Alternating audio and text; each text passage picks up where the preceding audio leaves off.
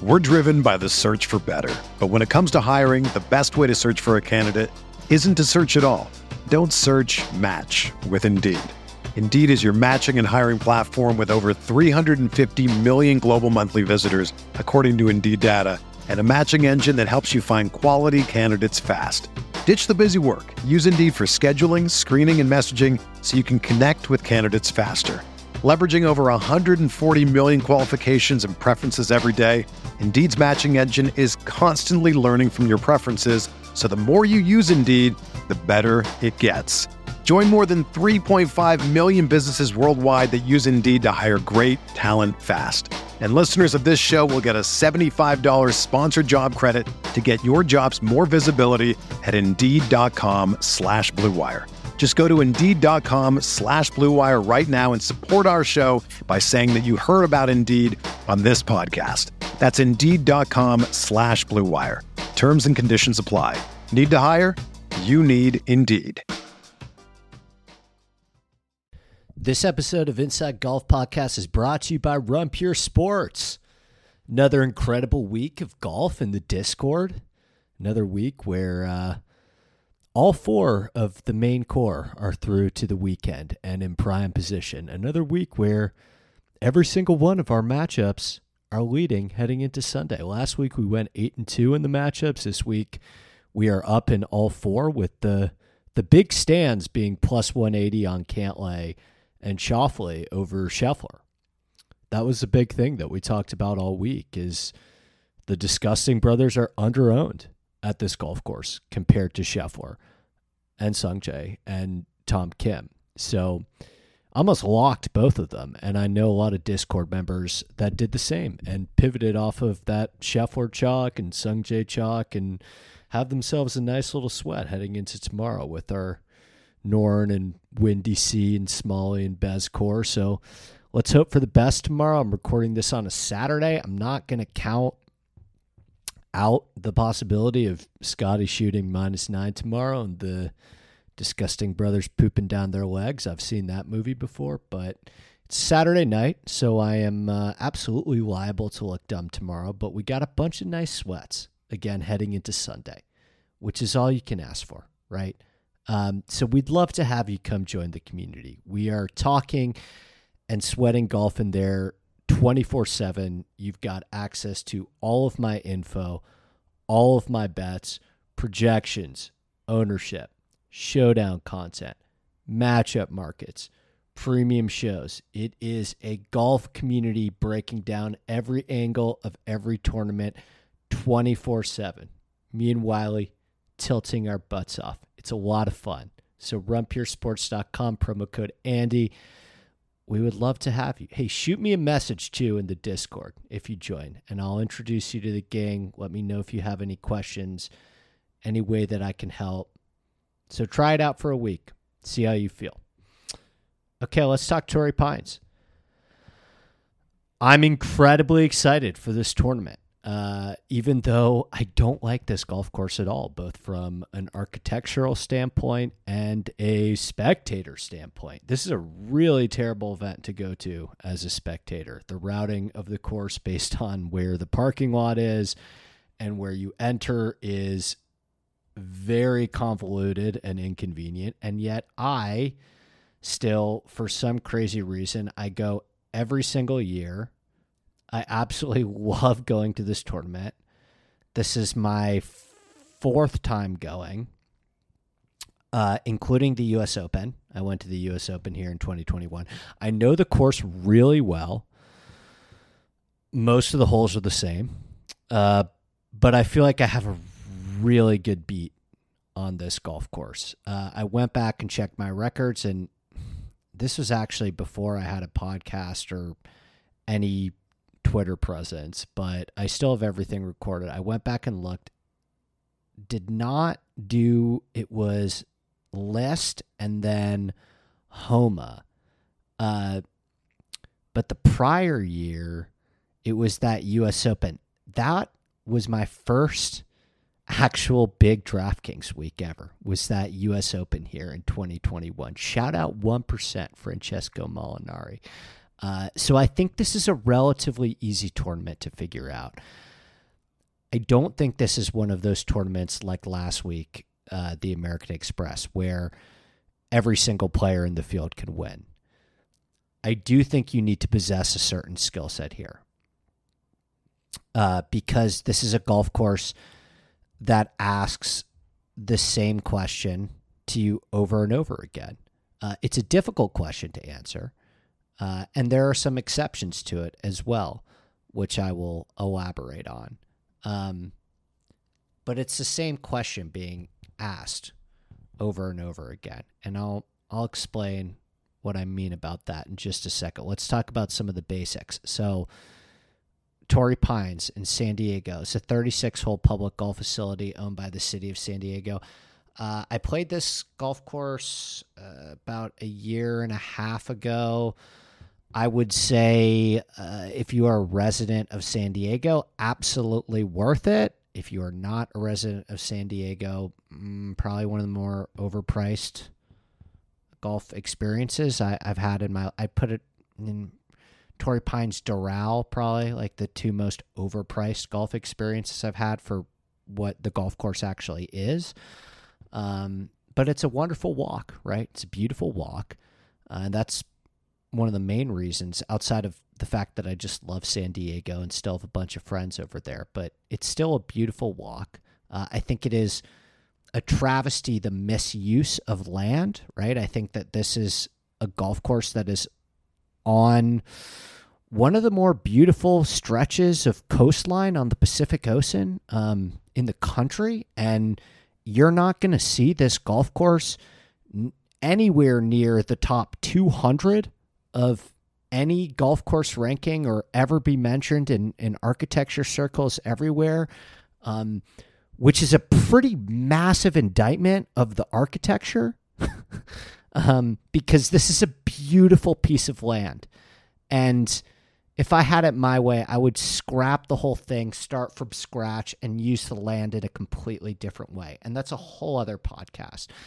But I'd give my left leg to see what a Gil Hanse or a Tom Doak or or my friend Jay Blasi could do with this piece of land, um, because it's on a it's on a great stretch of the Pacific Ocean, and you actually have coastline here. It's just the way that this golf course is routed. It's such a poorly routed golf course. It doesn't.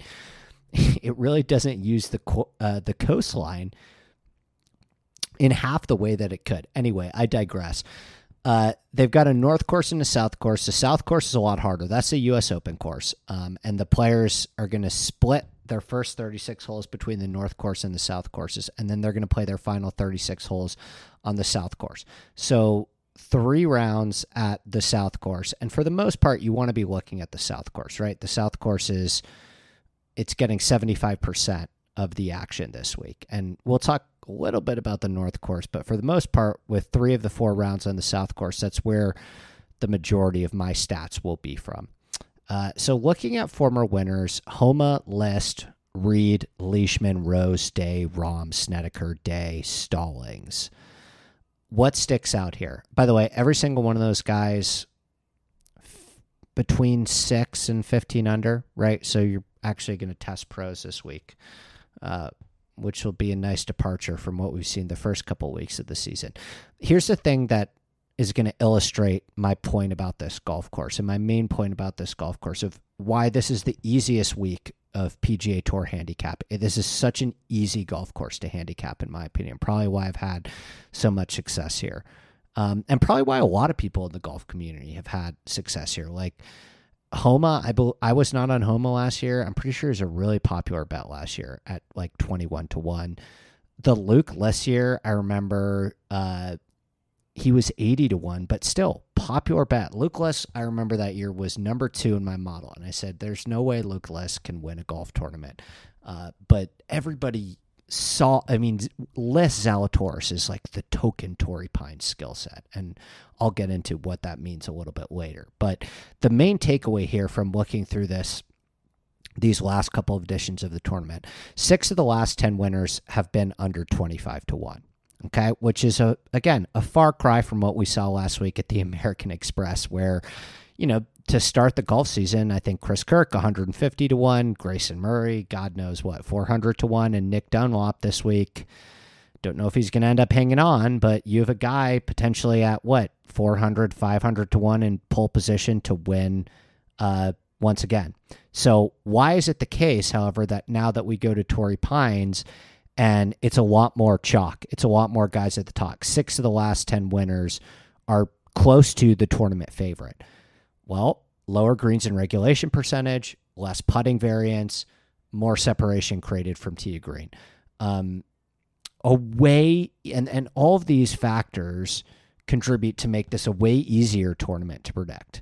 Now, at a bird's eye view, Patrick Reed and the fact that Brandt Snedeker also won twice, those are really the outliers, right? It, in in terms of guys that don't possess that very specific elite skill set of uh, or elite or, or skill set of elite driving and, and elite long iron play. Um, every single other player that you start to look at here that continues to pop up here, Luke List, Jason Day at his peak, this is a Tony Finau course. This is a Jon Rahm course. Viktor Hovland showed up his first time here and finished second. It's a Will Zalatoris course. It's a very specific type of skill set. And even if you possess a somewhat diminished version of that skill set, like a Luke List, if you're able to drive the ball a long way and hit your long irons high and stop them on smaller greens, you have the answers to the test at Torrey Pines.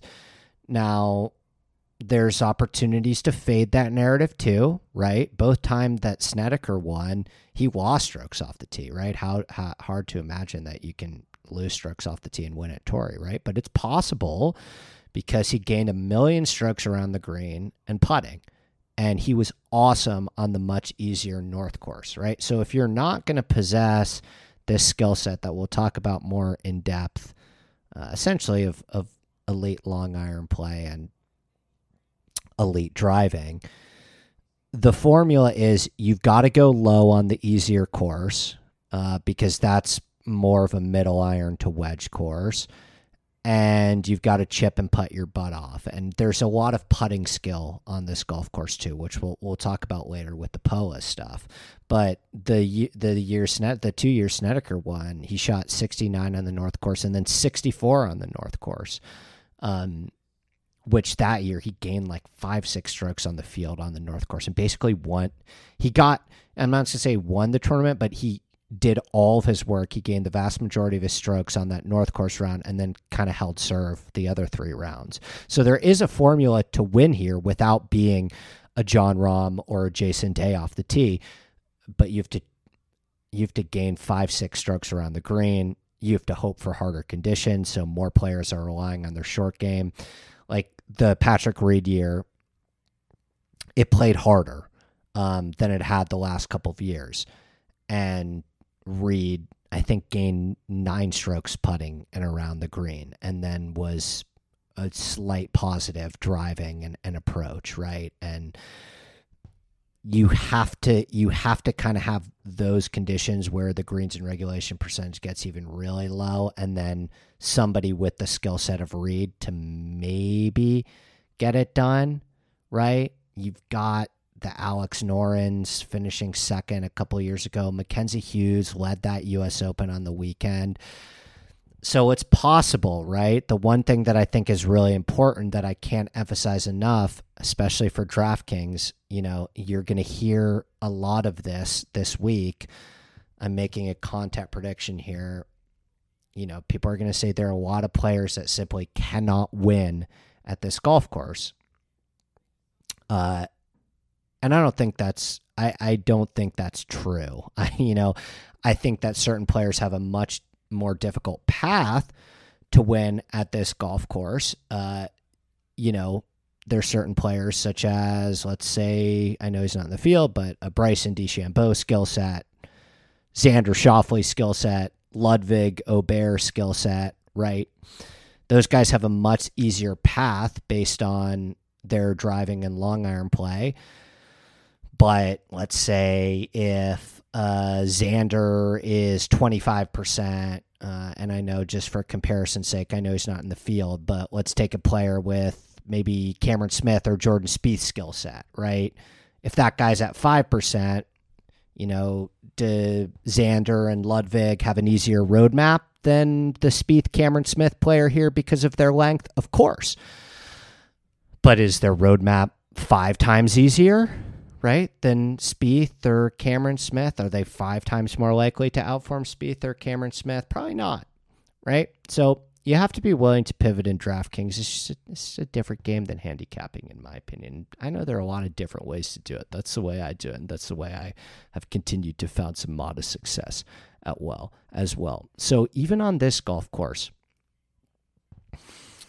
it's an it's a much easier handicap, in my opinion, uh, because the pathway to success and to victory is a lot more narrow. Um, but don't let the pendulum swing too far in the other direction as well, because I can give you a, a, bunch of examples of guys. It happens every single year where it's like, how is Alex Noren or Mackenzie Hughes contending, Russell Henley contending at this golf course? Well, we can talk about the importance of short game and putting too, but the importance of short game and putting, this is the hardest golf course on the PGA Tour, right? Like there's going to be a lot of guys that possess that long iron um, and long driving skill set that because of these POA greens just putt themselves out of the tournament and it doesn't matter how good their long irons are and it doesn't matter how far they're hitting the ball off the tee if you get going on the wrong way on wrong side of Poa greens, you're in serious trouble on this golf course and you can put yourself out of this tournament really easy. I've seen it happen a million times.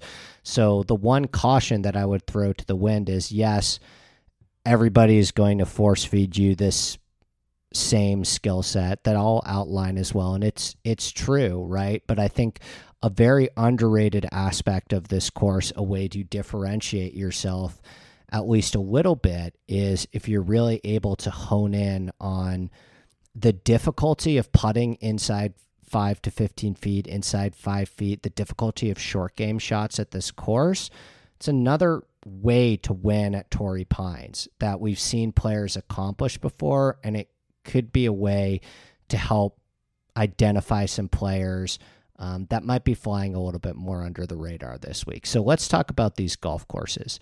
Um, last year, I'll, I'll, talk about this briefly. I don't want to spend a ton of time on the North Course, but just it's important for showdown purposes.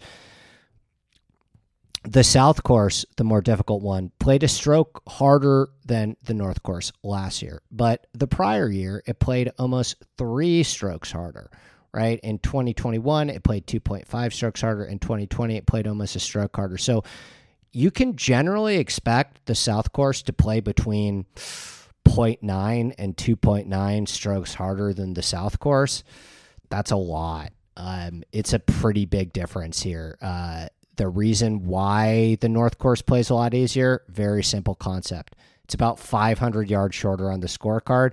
And here's the big one it also features way flatter and way easier greens that are bent grass and not POA. So not only is it shorter, part of the reason why Torrey Pine South is such a challenge is because it's a really tough putting course because of the challenge of POA. And on the North course, you're getting more of a pure bent grass, a far less, uh, less intimidating surface to hold putts on, particularly short putts. So not only are you getting way more middle irons and wedges, but you're getting way, way easier greens right? And the North Course, it's actually pretty short by tour standards. Four really gettable par fives. None of them are play over 560 yards. They're all reachable by pretty much everyone in the field. Uh, there are two drivable par fours, seven holes on the course that feature over a 25% birdie rate. The greens are a lot easier to hit than the south. And it's a short enough course that you can take driver a lot here and not be super concerned if you don't hit the fairway because similar to the Bryson method, you know, and I'll talk about how this golf course relates to places like Oak Hill and Winged Foot and how those could be worthy reference points. if you're hitting wedges out of the rough, that's fine. The fairways are pretty narrow here anyway, so most players are already missing them. And you know, if you want to account for a little more North Course stuff in your models and your numbers, par fives are really important at the North Course. So take a look at par five scoring. Uh, really important that you take advantage of the par fives in the North Course and and the South Course for that matter, but especially the North Course. Now, the South Course, um, little bit of a different ball game, right? Each of the last two years, it's played as one of the five toughest courses on the PGA Tour. Uh, it's way tougher than the North Course. It's got tighter fairways, the POA greens, and this is your token Rees Jones architecture. Okay. Now, here's the thing about Torrey Pines and Rees Jones in general. And I've played a lot of golf on Rees Jones designs. He designed my home course in Los Angeles that I play four times a week.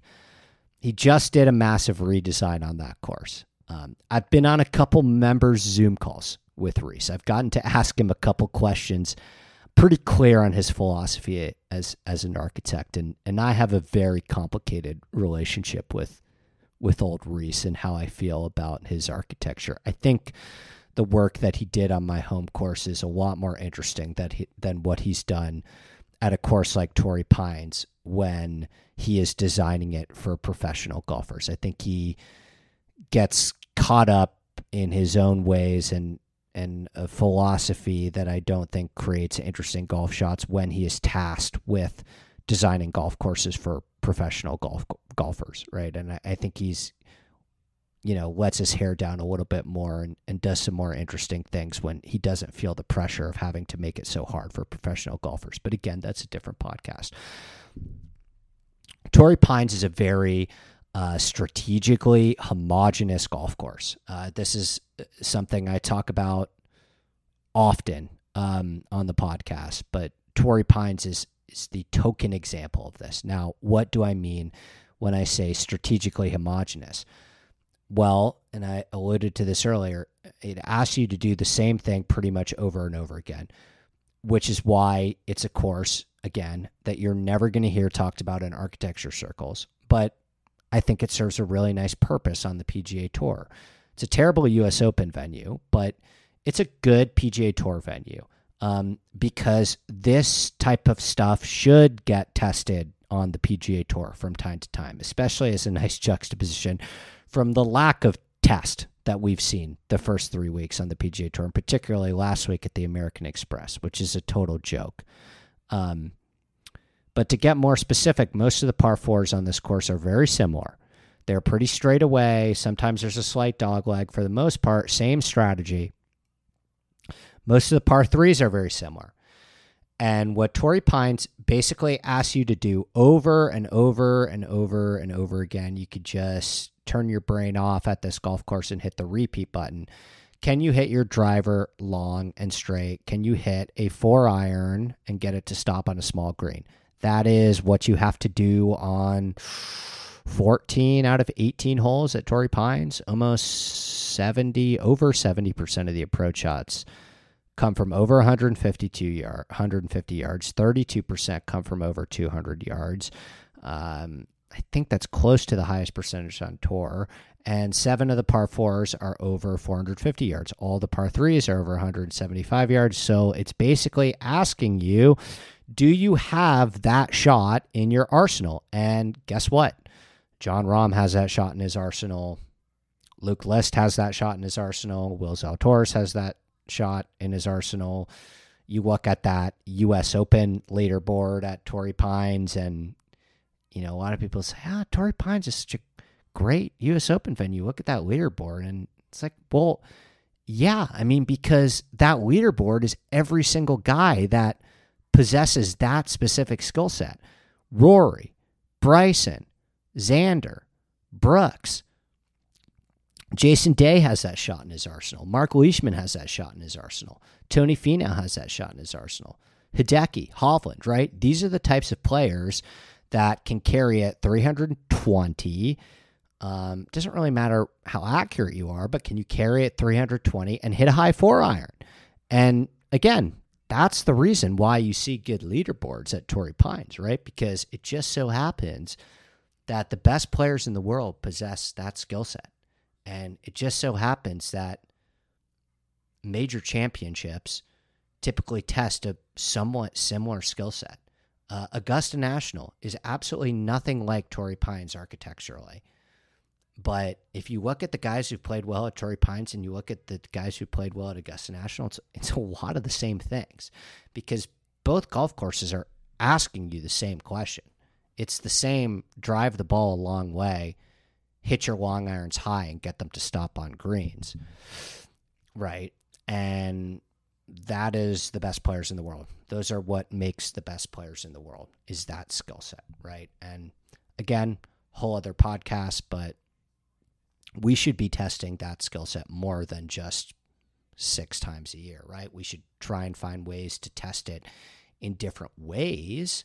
We should try and find ways to test it in far more interesting ways. Torrey Pines is like the most boring possible way to test it. The, you don't have that creativity aspect of Augusta, right? That gives room for the guys like Jordan Spieth and Cameron Smith to find their avenue there too. Torrey Pines is more of just the robotic token way of testing it.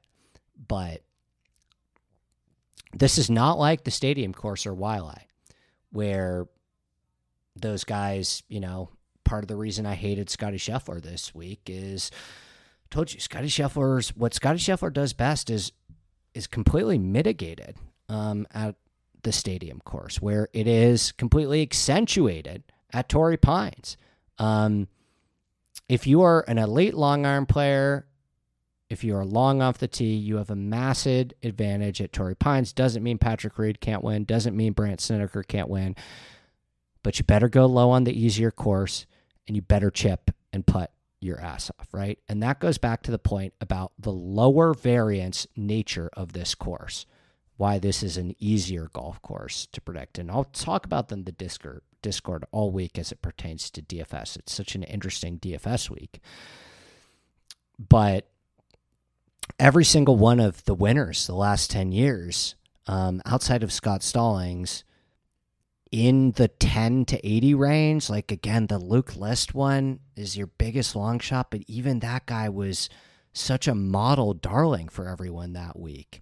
Um, and even Snedeker's wins, they came at times when Snedeker was out of his mind. It would be the, it would be the equivalent if I don't know who would, I, I guess like a like Spieth. If if Spieth came here and played really well, but even like Snedeker was better back then than Spieth is right now. So I don't know. It'd be like if the year that Cam Smith won the players, if Cam Smith came, came to Torrey Pines and won, right? Like Snedeker was 20 to 1 in both his appearances. That was a, a nice little Snedeker one. Um, and both times Jason Day won under 22 to 1. Rose was 14 to 1. Rahm, Leishman, Reed, they're in the 40 to 60 range, but even so, none of them were total shockers.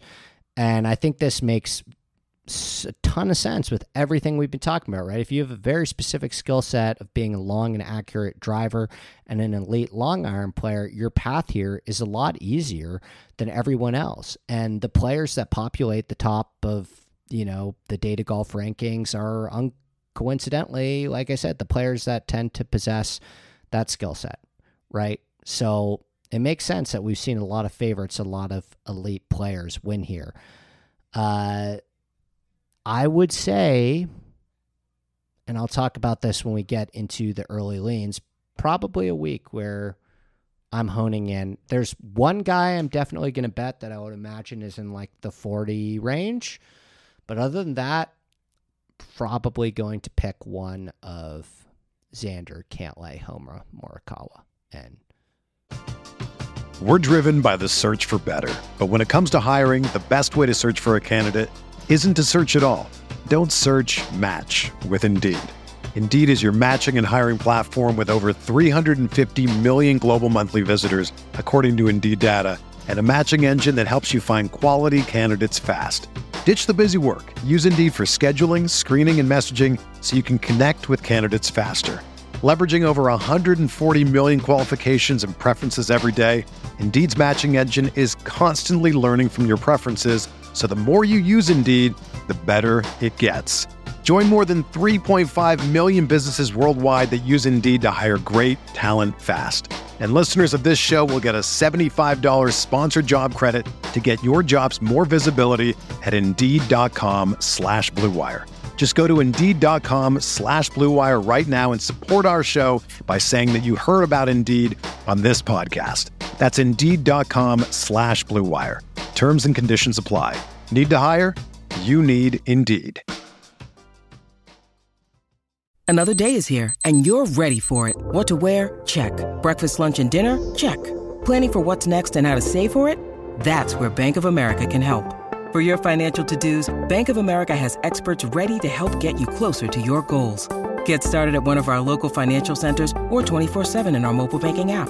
Find a location near you at bankofamerica.com slash talk to us. What would you like the power to do?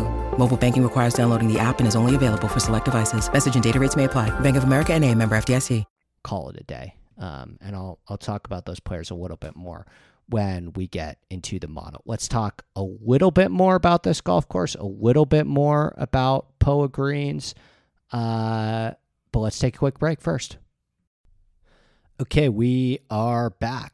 So off the tee, last year, Torrey Pines South ranked 14th out of 45 courses in strokes gained off the tee difficulty.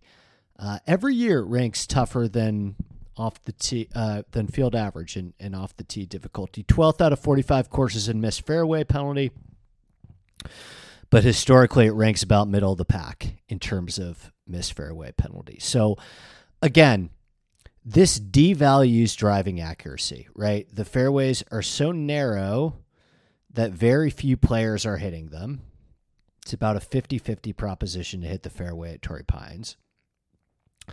And big misses are not penalized here either, right? Torrey Pines last year ranked 28th out of 45 courses in non rough penalty. The prior year, it had the fourth lowest non rough penalty on the PGA Tour, and it ranked bottom 10 on the PGA Tour in penalty strokes per round. So forget about hitting the fairway here. The fairways are too narrow. If you don't have Corey Conners, Collin Morikawa elite accuracy, just hit the ball as far as you can. It's the same deal as Oak Hill and Winged Foot. Big misses are not penalized here the way they are at other courses, and you miss these 25 yard wide narrow fairways, and it's just a sea of rough out there. You can miss them by two yards or you can miss them by 30 yards and you're going to have a similar degree of difficulty on your approach shot coming in. So there's not there's not a lot of trees out here, so your angles will be intact and I go to this golf tournament every year like players know where to miss. This rough gets trampled down here all the time, right? So length is a big asset for you off the tee, but again, it's one of those courses like Oak Hill where you can miss the fairway by two yards and you can miss the fairway by 30 yards and you're going to have a sim- pretty similar degree of difficulty in your shot coming in. In terms of approach play we're looking at close to 70% of approach shots coming from greater than 150 yards. So big middle to long iron course it's going to skew a little bit more middle iron stuff and in, in that one round at the north course but on the south course, a lot of middle irons, a lot of middle to longer irons, particularly on the south course. And I was actually looking at um, this is the type of stuff I do in the article every week on Pure Sports, but I wanted to share this with the podcast listeners too because I thought this was interesting. So, Torrey Pines is the rare blend of golf course where you've got a low driving accuracy percentage, but a very high plurality of shots coming from over 150 yards. So the ability to control middle to long irons out of the rough is yeah, it's one of the most challenging skills in golf. So I was looking at over the past years, the best players in the field in terms of gaining strokes on approach from 150 yards plus from the rough, you can find all this stuff for free on Data Golf if you know how to dig around Data Golf and use Data Golf. Um, I don't think they're going to have numbers like this on any of the paid data sites, but it's on Data Golf if you just know how to look around on Data Golf. It takes a little digging. But anyway, Joseph Bramlett is number one in this. Okay. I like him a lot this week. Stefan Jaeger's number two. Another interesting guy this week. Xander Schauffele, number three. He always has success at Torrey. I like him a lot this week as well. Sungjae Im, number four. Number five, Jhonattan Vegas, who broke my heart uh, this week at uh, the Amex. Missed the cut on the number six at 6.6K. Bogeyed 17 to miss the cut on the number. I thought that was a genius play. Might have to go back to him this week. Carson Young, number six. Aaron Rai, number seven. Patrick Cantlay, number eight. Gary Woodland, nine. Luke List, 10. Right? So this is over a large sample size. These are, the guys that are the best middle to long iron players out of the rough. Um, I f- try and find nuggets like that every single week for the article, but I thought that was interesting. I think there's a because I did this every week in the article, do like a deep dive stat of the week, and I'll list these ten guys. Um, and the past couple weeks, it's worked out really well. Like the one I identified at the Sentry, Kirk, Chris Kirk was number one in it. Um, so who knows? Joseph Bramlett, Jaeger, Vegas, Carson Young, Aaron Rai, Gary Woodland, Luke List. Those are kind of the the longer shot guys. Xander Cantlay, Sung Jae, no surprise there. Uh, in terms of short game here, now the reason why you want to look at a short game here more so than you would at other courses, it's twofold. Um, first of all, chipping out of Kikuyu is no fun, uh, and it's uh, eighth and around the green difficulty from the rough. So yeah, the statistics bear it out as well. And you look at last year, thirteen of the top fifteen players on the leaderboard gained strokes around the green. Um, so it's not just that chipping out of Kikuyu is dif- uh, difficult, uh, and just the fact that this course is a fairly low greens and regulation percentage, which is simply going to increase the sheer volume of short game shots that you're going to have to hit on this course. Uh, that's just math why short game would matter more here. Lower greens and regulation percentage, want to look at short game more. Uh, but the bigger reason, too, why I'm so heavy on short game here, and this will dovetail into our putting conversation, but Torrey Pines is the hardest course on the PGA Tour in terms of putting inside five feet. So get ready for the tilt because you're going to have guys miss more short putts at this golf course statistically than any other course on tour.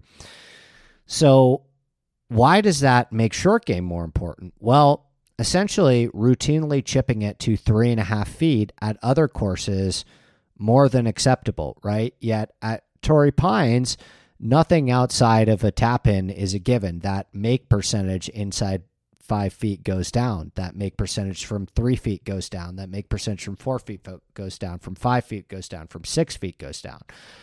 Nothing outside of the tap in is a gimme, right? So over time, over the course of a dozen, two dozen, three dozen chip shots, four dozen short putts over the course of the week, the difference in players that can consistently chip it to two feet instead of five feet, just for example, are going to create massive separation over time.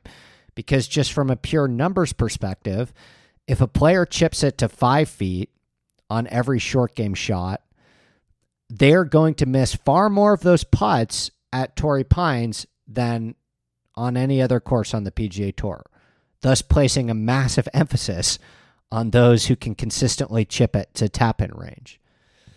So that's another reason why short game here is incredibly, incredibly important and why you've seen a lot of great short game guys play well here. Now, in terms of the putting, we can talk about POA. I, play a lot of, I'm a West Coast guy, so I play a lot of golf on, on POA greens. Um, and the statistics bear out the frustration that I experience every single time I play on POA as well. It's ranked as inside the top five toughest putting courses on the PGA Tour each of the last five years. Last year, number one difficulty putting inside five feet.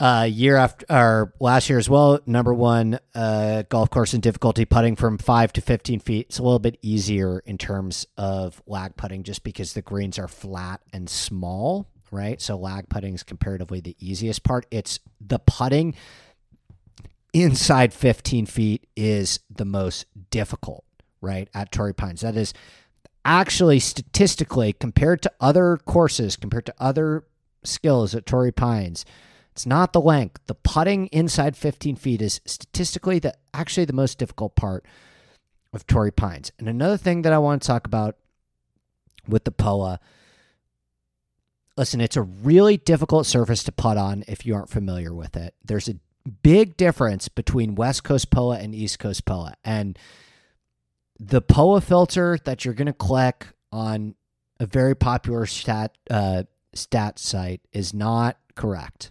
okay? Because it's going to give you it's going to give you golf courses like TPC River Highlands right? And and Rocket Mortgage which is which is nothing like West Coast POA okay so East Coast POA is usually blended with bent grass. And you're going to see that I mean it just visually you should be able to tell the difference. Like it's you're going to see that at Winged Foot and TPC River Highlands and Detroit Golf Club and um Oakmont has that too. I think I don't know if they changed it, but it's very common in the Northeast. And West Coast Poa, like visually, it's just it's darker green. It's almost a patchy, splotchy surface that you see at Pebble and Riviera and not just statistically, anecdotally, eye test, common sense. Um, it is a lot harder and different of a surface than a POA bent grass blend. Think about bent grass is like the smoothest surface. So when you mix a POA with a bent grass, often the POA is going to be dormant. They're just mixing it for environment and temperature reasons on a lot of those East Coast uh, bent courses. If you get a little POA in there, it helps the way the sustenance of the grass, but that plays like bent grass. This is pure POA okay? And you're going to see a lot of misses inside five and 10 feet. It is a more inconsistent surface than a pure bent grass and even a grainy Bermuda. That's why you see three putt percentage at Torrey Pines be way higher than tour average, despite the fact that these greens are very flat and not large and not very undulating. Um, they're not interesting greens, not a lot of contours to them, but they're still going to give players fits because of the short ones, the short POA putts. Um, and some guys just don't like POA. It's a confidence surface, and there are going to be times where you're going to see players miss a putt and look very surprised and blame it on their putter. And if you lose confidence on POA, you can just feel absolutely lost out there. So I really think you want to look at players that have performed well on on POA greens. They're, that are comfortable on POA greens. Um, and now you're probably saying, well, Luke List is like the worst putter. How does Luke List um, win at Torrey Pines on what you're saying the toughest are the toughest greens on tour? Because there are occasions, right? Um, and this is why you see guys like Sergio Garcia and Adam Scott win the Masters, typically, and Hideki Matsuyama win the Masters, who are historically poor putters is because when it becomes so much of a crapshoot, then it's like List is like, you know, I was missing these putts no matter what greens you put me on. Now you tell me the good putters are missing the five footers too. Like, here comes my advantage. Um, so that's always in play too. But mainly, you just want to look for guys that have figured it out on these greens before. And these are guys like Snedeker, and Jason Day and Adam Hadwin and Andrew Putnam and Patrick Rodgers and Matt McNealy. Um, a lot of those guys I'm looking at a longer term power ranking of when to live, like Rahm, Phil, West Coast guys, Homa, Xander. Um, those are big, big POA guys. Most of those guys, West Coast guys who grew up on this surface, guys who've been good at Pebble and Riviera. For the putting stuff, you want to just look at guys who've putted well at Torrey, Pebble, and Riviera. You don't want to the pebble filters um, are going to lead you down a, a wrong path, not the right path this week. And I think about the Snedeker quote a lot. I wrote about this in the article too, but I always come back to the Snedeker quote when I talk about POA. Snedeker says, and he's won twice here at Torrey. What I love most about POA is you have to be aggressive and you have to hit a putt almost perfect. You've got to give it a chance to go in. You got to get it rolling hard on the green. And I think that's what my stroke does best because I hit them aggressive, get the ball mo- rolling really fast. When you do that, the ball holds its line. If you miss a putt a little bit or hit a weak putt, it's going to bump off. And I love it because it eliminates half the guys like Kevin Kisner. Kevin Kisner just catching uh, catching strays from Snedeker because they don't like it and they don't want to be on it. So it makes my putting even better because they don't want to be a part of it and they get a bad bounce. They think the greens are awful, which helps me. Right? And this is true. There's some guys that just hate POA. Um, and a lot of those guys aren't playing this week. But I think the because I've been saying for a while now is that just wait till Ludvig gets on golf courses that accentuates his skill set. Like it's truly remarkable that Ludvig was able to win at a golf course like the RSM Classic because the that Sea Island is a golf course that devalues Ludvig's best skill set. Like that golf course devalues elite driving and being able to hit a four iron high and straight. Just wait till Ludvig gets to a golf course that accentuates that. And I said, I've been waiting for Torrey Pines. The only reason why I don't think Ludvig is a nuke this week is because he just hasn't ha- he just has doesn't have much experience on POA. He just he hasn't played on the PGA Tour on POA. Now, I think he's played a couple college things on the West Coast on POA, but doesn't mean he can't do it, right? But that would be the only thing holding me back from slamming Ludvig here because course history it's not as big of a deal at Torrey Pines as you think. It's an execution test. That's what I've said. There's nothing the only reason why course history matters at Torrey Pines is the POA, is the greens. It's not because there's anything nuanced or interesting or tricky to figure out or strategy at this golf course. The strategy is driver on every hole at this golf course. Okay. Um, but the POA thing, that would be the only reason to give a pause to playing first timers, right? So, so I think I think Ludvig's going to win at API because API is like the Bermuda version of Torrey Pines. And Ludvig has obviously had now a bunch of good success on Bermuda. So I'm going to call my shot on early on that one. I think I think Ludvig's still a really interesting play this week. I don't think he's going to make my betting card just because of that POA concern. Um, but the reason why I believe Torrey Pines is one of the easiest courses to handicap on the PGA Tour is like it's just not a lot of randomness to the leaderboards, right? Like if you look at the top 10 players in average strokes gained per round at Torrey Pines long term, Tony Finau, Tiger Woods, Ryan Palmer, Mark Leishman, Gary Woodland, Rickie Fowler, Jason Day, Justin Rose, Luke List, Will Zalatoris, and you're going to notice like okay there's a massive correlation between those who play well at torrey pines and augusta. I said that earlier. And the reason for that is very simple. They've got nothing in common architecturally or agronomically but they both simply ask a player these four very crucial questions can you hit the ball a long way off the tee yes are you an elite long iron player yes do you have an elite short game Yep. Are you a really good putter inside 10 feet? Yep. So these golf courses like Augusta and Torrey are nothing like visually, agronomically, um, undulation wise, but at the end of the day, they just ask the same things. Augusta just does it in a more interesting way.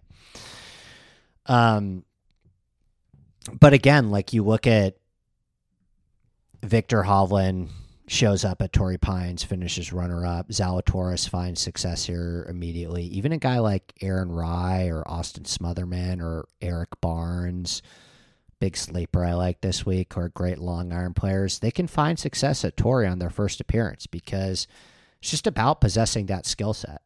And if you have that skill set and have been awesome on POA, then I mean that's a short list of guys, and I think one of those guys is going to win. Um, the West Coast thing's real too. They got a. Um, I'm going uh, as media this week for Golf Digest, which is going to be fun. I'll be inside the ropes all four days, um, which is a really fun experience. I did it last year at Torrey, and um, it's one of my favorite things to do. So I'm real. I'm super excited for that. But they sent over um, some media stuff about like all the guys with San Diego ties in the field. Um, so maybe I'll tweet some of that stuff out. But I do think just because of POA, the West Coast thing matters here. I really think it does.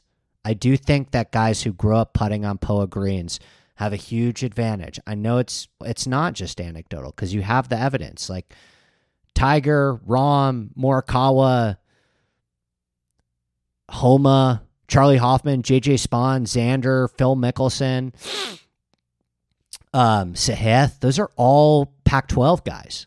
Those are all Pac-12 and and uh, W West. What's the con- whatever the conference that Pepperdine and San Diego State are in. Those are all Pac and uh, Hoffman, Spaun, Schauffele, Michael Kim too.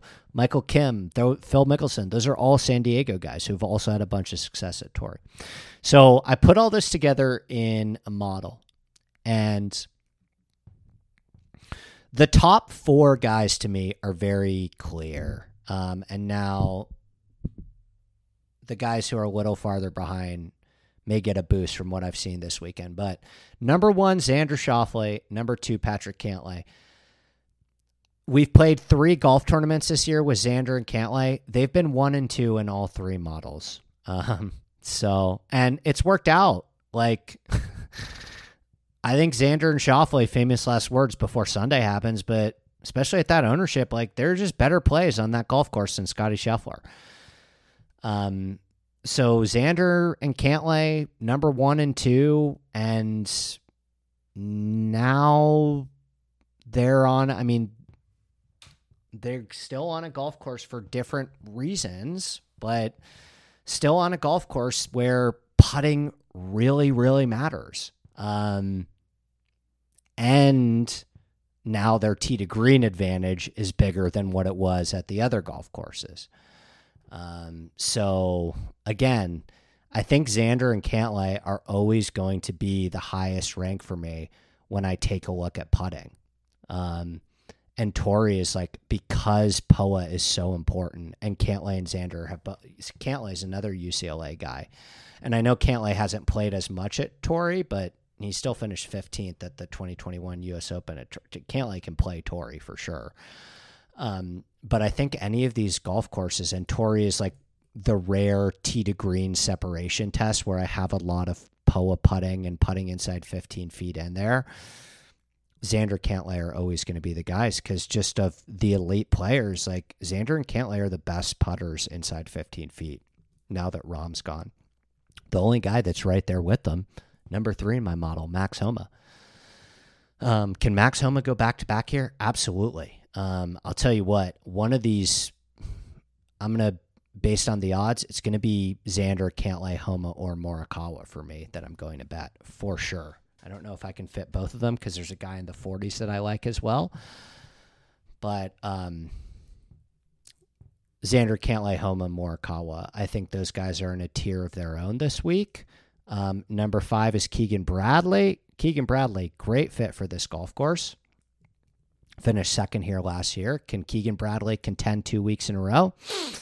Crazier things have happened. I think Keegan Bradley's really motivated after he didn't get on the Ryder Cup team. Keegan Bradley said, like, okay, turns out I just have to win a bunch of golf tournaments if I'm going to be on the Ryder Cup team. I think Keegan's going to keep playing good golf.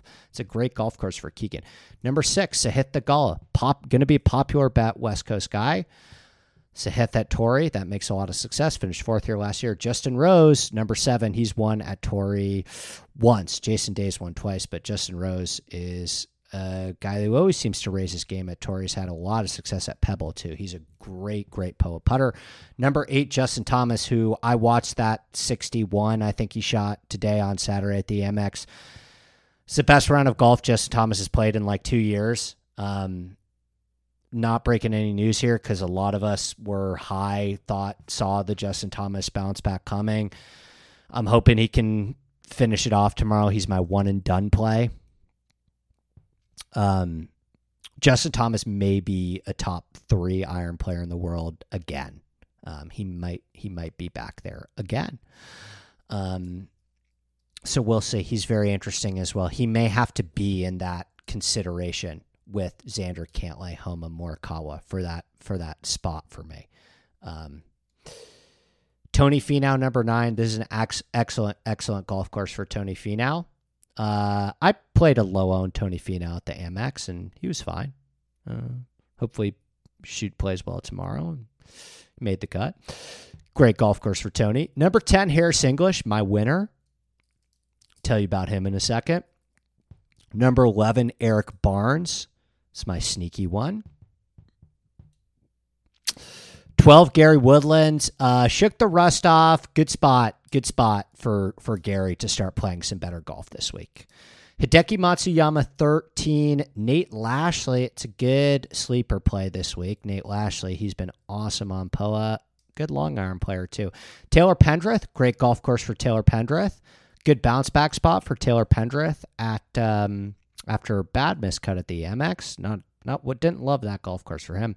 16 Sungjae. Gonna see uh interesting how people respond to Sungjae this week. Sungjae Sungjae is going to be demonstratively lower owned because I think people think of Sungjae Bermuda. Sungjae's been awesome at Torrey Pines, six and a fourth here last two years. Sungjae could absolutely contend here. I don't like him statistically as much as I like Finau or JT or Rose or Sahith or even Keegan or Morikawa, Homa, Cantlay, Schauffele, but I wouldn't cross off Sungjae here. 17 Ludvig.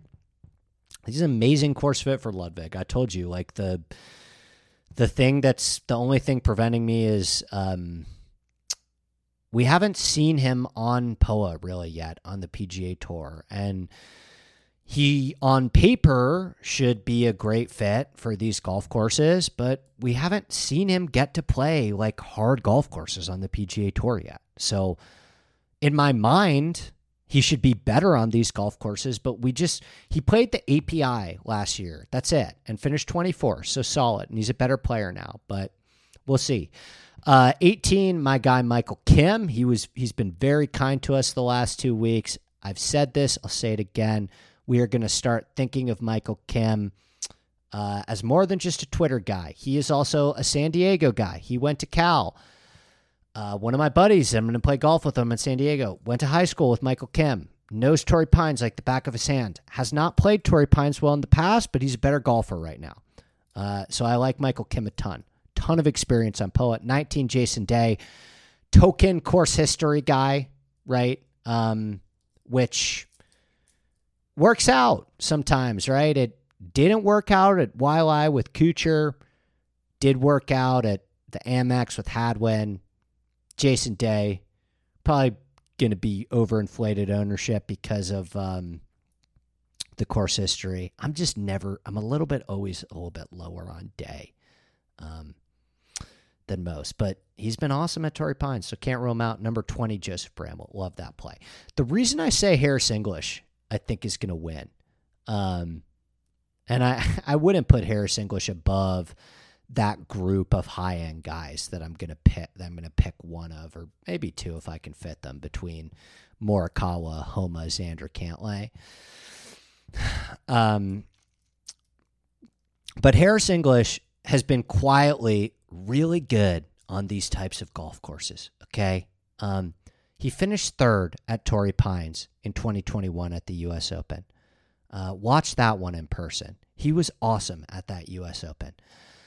He finished fourth at Winged Foot, which is like the East Coast version of Torrey in so many ways. It's asking the same types of questions. There's a lot of correlation there with that 2020 U.S. Open at Winged Foot.